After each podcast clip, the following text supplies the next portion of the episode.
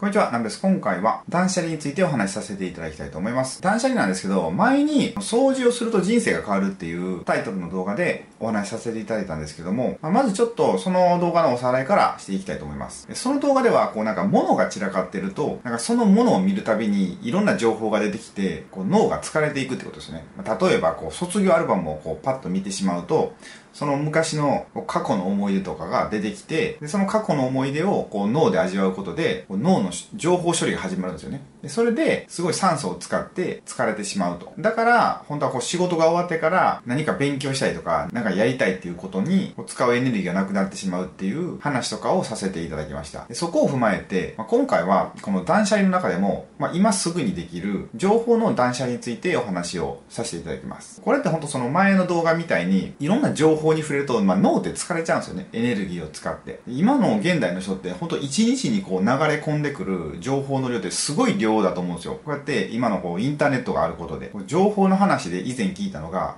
現代と江戸時代を比べると、江戸時代の、江戸時代の人がこう一生かけて得る情報量って、今の現代人で1日で得れているって話があるんですよ。それぐらい今のこう現代の日本人って、まあ、脳がフル回転してるんですよね。ま、普通に考えたらそうですよね。だってこう、昔の人が例えば誰かに人に会いに行こうって思ったら、あの、カゴってあるじゃないですか。こうやって二人前と後ろでこう、エッサエッサってこう運んでもらう。あのカゴに乗って会いに行かないとダメだし、遠いところだったらもう何週間とかけて行くじゃないですか。で、何かこう手紙を送ろうとしても、もう飛脚の人にもう走って届けてもらったりとか、急ぎの場合だったらもうこうなんか鳩にこう足に手紙くくりつけてパッて送ったりしてますよね。そんな感じで、本当昔って時間がかかったんですよね。この情報のやり取りで。でも今ってパソコンだったらワンクリックでもう数秒の間に相手になんかメッセージとか送ったり、送ってもらったりできると思うんですけど、っていうことはやっぱり現代の日本人の脳ってすごい大変なことになってるってことですよ。情報の波で。で、なんかこう人生を変えるために、人生を好転させるために、今すぐできる断捨離として、情報の断捨離、こうカタカナで言ったこうデジタルデトックス。これを今回お勧めしたいなと思って動画を撮ってます。じゃあどうやってするかっていうと、こう今ってやっぱスマホとかパソコンってすごい量のメールとか、メルマガとか、セール情報とか、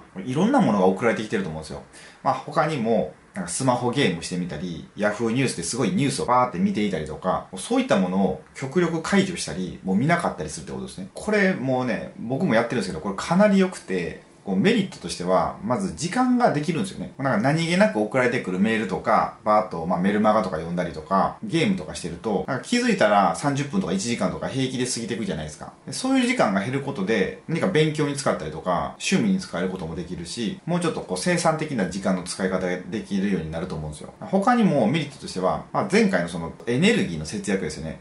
前の動画でも言ったこの脳のエネルギーの節約にもなるし他にもやっぱスマホとかパソコンって見てるとこのブルーライトですごい目とか脳にダメージくるじゃないですか。あとスマホだったらこうやってこう見ててなんか前ニュースでやってたのがスマホをこう小指に置くことで小指の骨がどんどん歪んでってなんか変な形になっていくとかそういうことも起こるんであと首とか肩とかも凝ったりしたりあと背骨もすごい猫背になったりとかまあ、そういうことも改善できるので、大きなメリットかなと思います。あと3つ目が、こう、無駄な買い物とかしなくなりますよね。セールの情報とかって届くじゃないですか、メールで。で、そうすると、やっぱ、向こうも考えてて、なんかこっちが買いたくなるような風に、レターが書いてあったりするんですよね。ついつい買っちゃうみたいな。で、買ったはいいけど、その後、よくよく考えたらあんまいらんなとか、結局一回もこの服着ずに捨てるとか、まあそういうこと結構あると思うんで、まあ、そういう無駄な買い物がなくなる。で、お金の節約になるってことですね。で、メリットの4つ目が、こう、ヤフーニュースとか見てると、ニュースって、ほとんどが何か事故があったとか、事件があったとか、まあ、ほとんどネガティブなもんだと思うんですよ。で、そういうネガティブなもん見てると、まあ、僕たちの心もめっちゃ影響を受けてるんですよね。ああ、なんか今暗い世の中だなとか、全然いいことないよなっていう、なんかそういう影響を受けてしまうので、まあそういったニュースから遠ざかることで、まあもうちょっとこう、僕たちがポジティブに生きれるってことですね。で、あと5つ目のメリットとしては、これまあ断捨離のことなんですけど、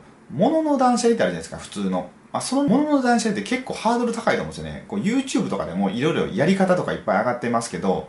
まあ、それでもやっぱ物を捨てるって結構勇気がいると思うんですよ。その分、この情報の断捨離って、まあ、例えばメルマガだったら解除するだけとか、ワンクリックとか、アプリを消去するとか、まあ、そういうことなんで、結構ハードルは低いと思うんですよ。こう物を捨てるわけじゃないので。まあ、で、しかもこう結構メリットがいっぱいあるっていうので、こう結構いいと思うんですよね。でも、やっぱりこう、メルマガを解除する時とかって、あ、これやっぱり見たいよなとか、なんかいつかは必要だよなとかっていう思いで出てくると思うんですけど、まあ、そういうものって結構ね、なくなったらなくなったで、なんとかなるんですよね。なんか僕も結構ね、そのデジタルデトックス、この情報の断捨離っていうのをやった時やったんですけど、結構迷ったんですよね、やっぱり。最初は。ああ、これでもいりそうだなって思うんですけど、まあ、それでも、まあ、消去したりしたら結構スッキリしたんですよ。それで分かったものはもうほとんどのものやっぱいらないなと。ただ錯覚してるだけですよね。なんか自分には必要な情報だっていう錯覚を起こしてるだけで、実際なくなったらなくなったで思い返したら、あ、そういうのもあったよな、みたいな。そんな程度ですよね。まあ、セール情報とかメルマガだったら一回解約しても、また本当に必要なもんだったら、まだ登録したらいいだけだし、まあ、そういった意味でも一回全部消してみるっていうのはいいと思います。あと僕の中でね、多分ね、一番勇気がいったのが、